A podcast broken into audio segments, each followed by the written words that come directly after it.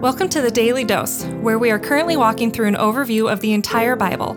Join us today as we learn the story of Scripture and see God's redemptive plan through Christ from cover to cover. Let's listen to Matt Reisetter, Director of Christian Crusaders and the Cedar Falls Bible Conference.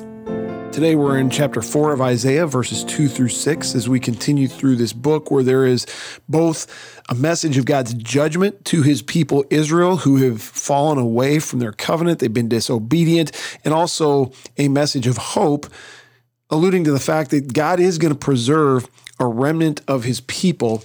In chapter 1, verse 9, it says, the Lord of hosts is going to leave some survivors through all of this, and this remnant is going to be a faithful group of people who eventually bring Jesus Christ to the earth.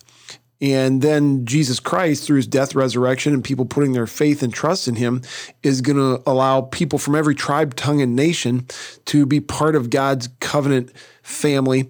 And this small remnant, relative to the entire population that's ever lived on the earth, this small remnant will experience great blessings and great future based on what they receive in Christ from God. So here we are in chapter 4, 2 through 6. In that day, the branch of the Lord shall be beautiful and glorious, and the fruit of the land shall be the pride and the honor of the survivors of Israel. This is referring to Jesus Christ, this branch of the Lord. Of course, this is written before Christ came, so it's talking about the coming of the Messiah eventually, and then it's going to skip forward here and talk about what it's going to be like in the new heavens and the new earth after the time period that we're in is completed and eternity with our Creator and with Christ has ensued. Verse 3, and he who is left in Zion and remains in Jerusalem shall be called holy, everyone who has been recorded for life in Jerusalem. When the Lord shall have washed away all the filth of the daughters of Zion and cleansed the bloodstains of Jerusalem from its midst by a spirit of judgment and a spirit of burning. And this is referring to what we've been talking about the last couple of days, which is God is going to punish these people for the sins they've committed, and it's used references to burning, it's used references to judgment, but all that's going to be cleaned up in the day that comes after the Messiah has established his reign and his rule, after the new heavens and the new earth have ensued, when those who have been recorded for life, talking about eternal life, those who through Christ have been redeemed to God and are his forever. That's when this is going to take place. In verse 5, then the Lord will create over the whole site of Mount Zion and over her assemblies a cloud by day and smoke and the shining of a flame and fire by night. For over the glory there will be a canopy.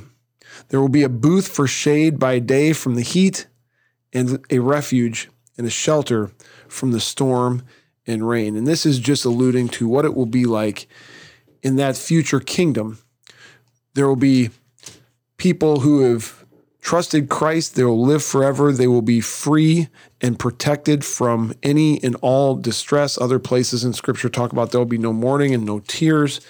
This is going to be a glorious place. And the clear message that Isaiah is pointing out is that despite the judgment that is going to come, and despite the fact that many people are going to be swallowed up in that judgment, why? Not because God just loves swallowing up people, but because sin cannot go unpunished.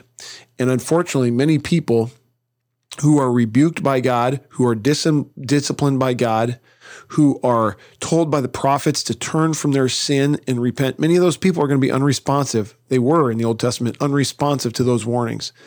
And as Isaiah is foreshadowing throughout this book, they're going to be taken over by the Assyrians, by the Babylonians. Many of them are going to fall by the sword, and God's going to preserve a few of them. He's going to send them back to Jerusalem in that day and age to reestablish the temple, to rebuild the wall, the identity of Jerusalem as the city of God.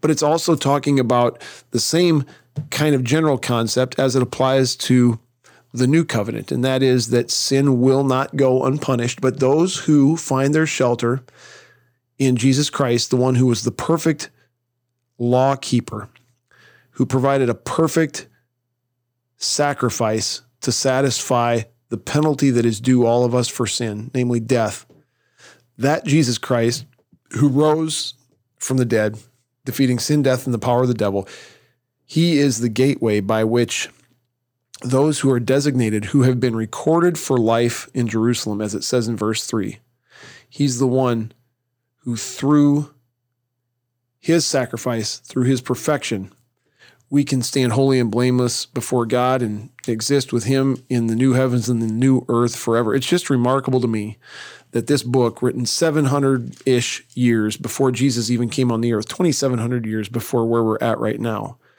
is full of prophecy that was fulfilled in the coming of Jesus Christ and prophecy that still has not been fulfilled, that we await, but we can be sure of because he was right about the prophetic messages regarding the coming of the Messiah, and he is also right about future days that we have not seen yet. Lord, will you help us to fix our eyes on that which is steady and firm and secure and strong, namely your word as we're reading it here. And even more than your word, the word, Jesus Christ, the one who came and who provided a way for us to escape your wrath, to escape your punishment, to be redeemed and forgiven. And we look forward to that day when these things that we're reading about are actually happening before our eyes and we're experiencing them firsthand. What a day that will be. It's hard to imagine. But as we live in this world, things are just messed up. Truth is being shunned. Christ is being mocked. God is not something that many people want to take seriously. Will you help us to be ambassadors and representatives for this message, for this truth, so that others who don't know you yet would come to know you through our witness, through our activity. And we would be eventually reunited with you and those who have faithfully gone before forever in heaven. Amen. The Daily Dose is a partnership between four ministries. First is Christian Crusaders, where you can find weekly 30-minute worship services at christiancrusaders.org and where you can hear engaging interviews and other content on one of our 3 podcasts. Second is Fresh Wind Worship, whose weekly worship services are available on their YouTube channel, Fresh Wind Ministries, and linked to their Facebook page, Fresh Wind Worship.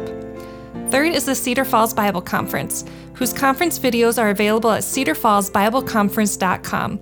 And please consider joining us for our 100th annual conference on Saturday, July 31st through Saturday, August 7th in 2021. If you or someone you know could benefit from an anonymous online Christian mentor, please visit IssuesIFace.com, which is provided by Power to Change Digital Strategies, our 4th partnering ministry.